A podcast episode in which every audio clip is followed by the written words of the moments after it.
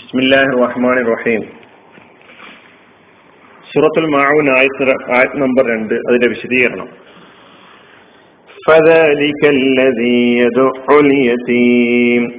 അനാഥയെ തള്ളിയ കെട്ടുന്നവനാണത് ഇതാണ് നമ്മൾ അവിടെ പഠിച്ച ആയത്തിന്റെ അർത്ഥം എന്ന് പറയുന്നത്.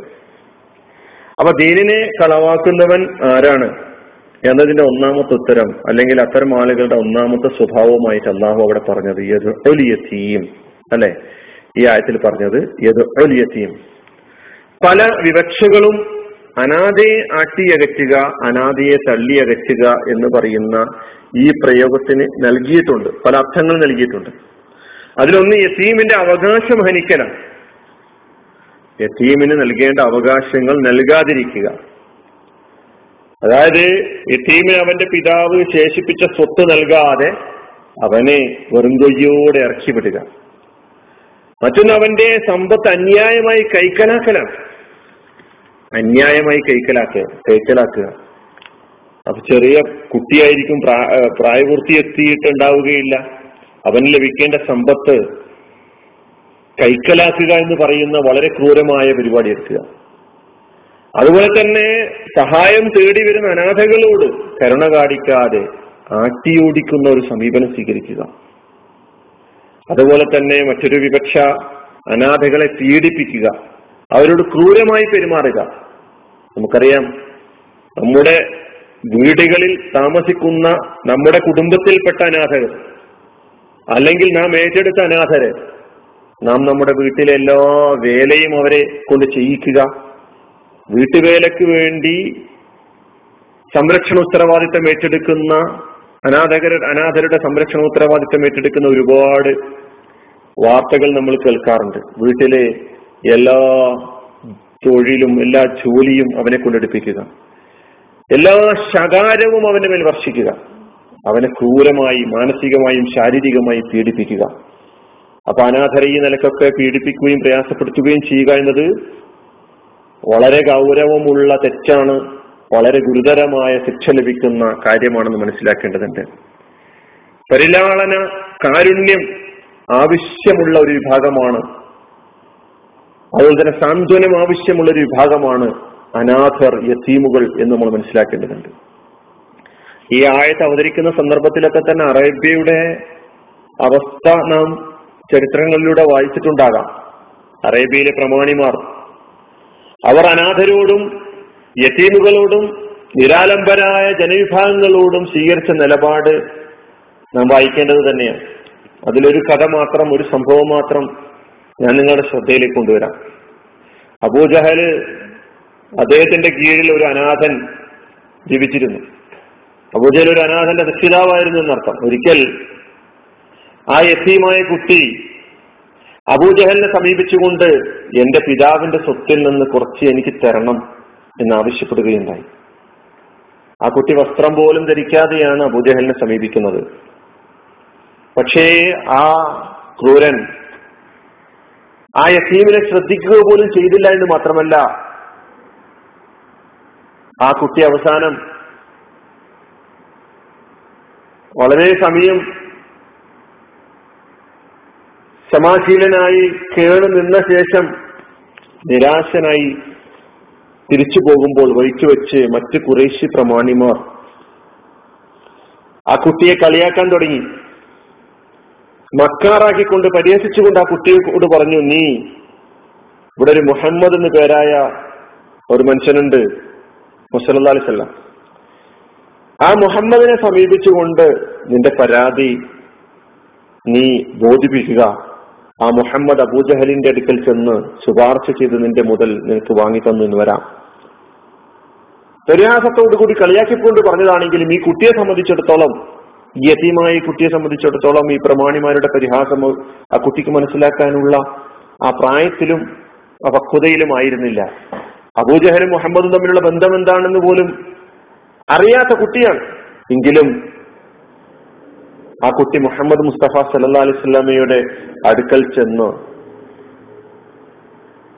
തന്റെ പരാതി ബോധിപ്പിക്കുകയും അബൂജഹലിൽ നിന്ന് തന്റെ അവകാശം വാങ്ങിച്ചു തരണമെന്ന് ആവശ്യപ്പെടുകയും ചെയ്തപ്പോൾ റഹമത്തുല്ലിൽ ആലമിനായി കടന്നു വന്ന പ്രവാചകൻ മുഹമ്മദ് മുസ്തഫ സല്ലാ അലിസ്ലം ലോകക്കാർക്ക് ആകമാനം കാരുണ്യമായി കടന്നു വന്ന പ്രവാചകൻ സല്ലാ അലിസ്ലം ഉടനെ എഴുന്നേറ്റ് കുട്ടിയെയും കൂട്ടി തന്റെ ബദ്ധവൈരിയായ അബൂജഹലിനെ സമീപിക്കുകയാണ്. അബൂജഹലിനെ സമീപിച്ചപ്പോൾ അബൂജഹൽ തിരുമേനിയെ കണ്ട മാത്രയിൽ തന്നെ അബൂജഹൽ തിരുമേനിയെ സ്വാഗതം ചെയ്യുന്നു എന്നാണ് പറയുന്നത്. തിരുമേനിയെ സ്വാഗതം ചെയ്യുകയും തിരുമേനി അബൂജഹലിനോട് പറഞ്ഞ് ഈ കുട്ടിയുടെ അവകാശം അവന് കൊടുക്കണമെന്ന് ആവശ്യപ്പെട്ടപ്പോൾ കൊച്ചുകുട്ടിയെ പോലെ അനുസരണയുള്ള ദാസനെ പോലെ അബൂജഹൽ ആ മുതലെടുത്തുകൊണ്ട് വന്ന് ആ കുട്ടിയെ ഏൽപ്പിക്കുകയും ചെയ്യുന്നു. ദൂരെ നിന്ന് കുറേശ്ശെ പ്രമാണിമാരൊക്കെ തന്നെ ഇവിടെ സംഭവിക്കാൻ പോകുന്നത് എന്താണെന്ന് വളരെ ആകാംക്ഷയോടുകൂടി കാത്തിരിക്കുകയാണ്. ഏറ്റുമുട്ടലാണ് അവർ പ്രതീക്ഷിക്കുന്നത്. പക്ഷേ സംഭവിച്ചത് മറ്റൊന്നാണ്. അവർ പ്രതീക്ഷിച്ചതിനും അപ്പുറത്ത് മറ്റൊന്നാണ് സംഭവിക്കുന്നതെന്ന് കണ്ടപ്പോൾ അവർ അത്ഭുതസ്തബ്ധരായി. അബൂജഹലിന്റെ അടുക്കൽ ചെന്നുകൊണ്ട് അബൂജഹലിനോട് അവർ ചോദിക്കുന്നു നിങ്ങളും മതം മാറിയോ?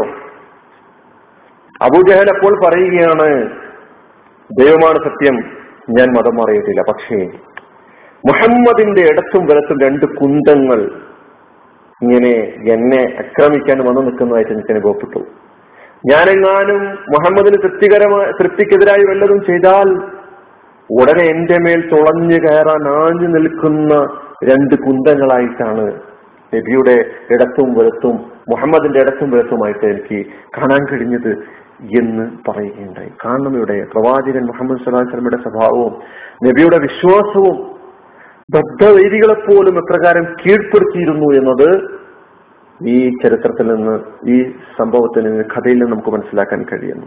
അതുകൊണ്ടാണല്ലോ നബി പിന്നെ എന്താണ് ആഭിചാരകനാണ് സാഹിറാണ് ആളുകളെ വശീകരിക്കുന്നവനാണ് എന്നൊക്കെ അവരെ ആരോപിക്കാനും കളിയാക്കാനും തുടങ്ങിയത് യഥാർത്ഥത്തിൽ. അനാഥ സംരക്ഷണവുമായി ബന്ധപ്പെട്ട് ഇസ്ലാം വളരെ വലിയ നിയമങ്ങൾ വെച്ചിട്ടുണ്ട് എന്ന് നമ്മൾ മനസ്സിലാക്കേണ്ടതുണ്ട്.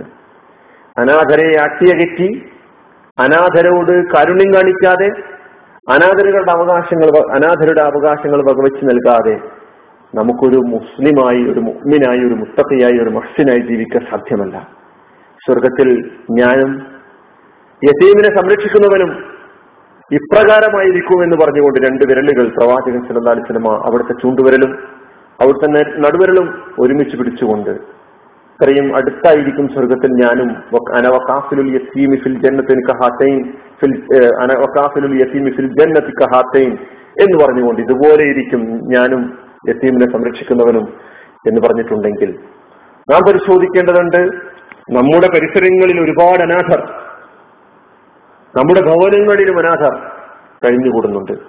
വീട്ടിലുള്ള മറ്റു അംഗങ്ങളെക്കാളും കൂടുതൽ പരിഗണനയും പരിലാളനയും കിട്ടേണ്ട ഒരു വിഭാഗമാണ്. നാളെ നമ്മുടെ സ്വർഗവും നരകവും നിശ്ചയിക്കുന്നിടത്ത് നിർണായകമായ പങ്ക് വഹിക്കുന്ന ഒരു വിഭാഗമാണ് യഥീം എന്നത് അനാഥർ എന്നത് നാം തിരിച്ചറിയേണ്ടതുണ്ട്. അവകാശം നിഷേധിക്കപ്പെട്ടവരുടെ അവകാശങ്ങൾക്ക് വേണ്ടി അത് വീണ്ടും വീണ്ടെടുക്കാൻ വേണ്ടി അത് നൽകുന്നതിന് വേണ്ടി ഉള്ള പോരാട്ടം അത് ദീനി പ്രവർത്തനത്തിന്റെ ഭാഗമാണ് എന്ന് മനസ്സിലാക്കേണ്ടതുണ്ട്. ഇവിടെ ഇവിടെ നാം തിരിച്ചറിയുന്നത് യത്തീമിന് വേണ്ടിയിട്ടുള്ള പോരാട്ടം അത് ദീനി പ്രവർത്തനമാണ്. യത്തീമിനെതിരായിട്ടുള്ള പ്രവർത്തനം അത് ദീനിനെ നിഷേധിക്കാനാണ്. അപ്പോ ഇങ്ങനെ അവശരായ ജനവിഭാഗങ്ങൾക്ക് വേണ്ടി പോരാടുന്ന സംഘങ്ങളുമായി സംഘങ്ങളായി വ്യക്തികളായി സംഘങ്ങളായി ഇസ്ലാമിക സമൂഹം മാറേണ്ടതുണ്ട്. അള്ളാഹു സുബാനുവതാല നമ്മുടെ ജീവിതത്തിൽ നമ്മുടെ മുമ്പിൽ എത്തിപ്പെടുന്ന ടീമുകളെ അർഹിക്കുന്ന പരിഗണനയോടുകൂടി പരിലാളിക്കാൻ സംരക്ഷിക്കാനുള്ള സന്മനസ് അള്ളാഹു നമുക്ക് നൽകി. അനുഗ്രഹിക്കുമാറാകട്ടെ. വാഹദാവാനാണ് അലഹമുല്ലാ റബുലാലമീൻ അസ്സലാമലൈക്കും വാഹമത്തല്ലാഹി വാബർക്കാത്തു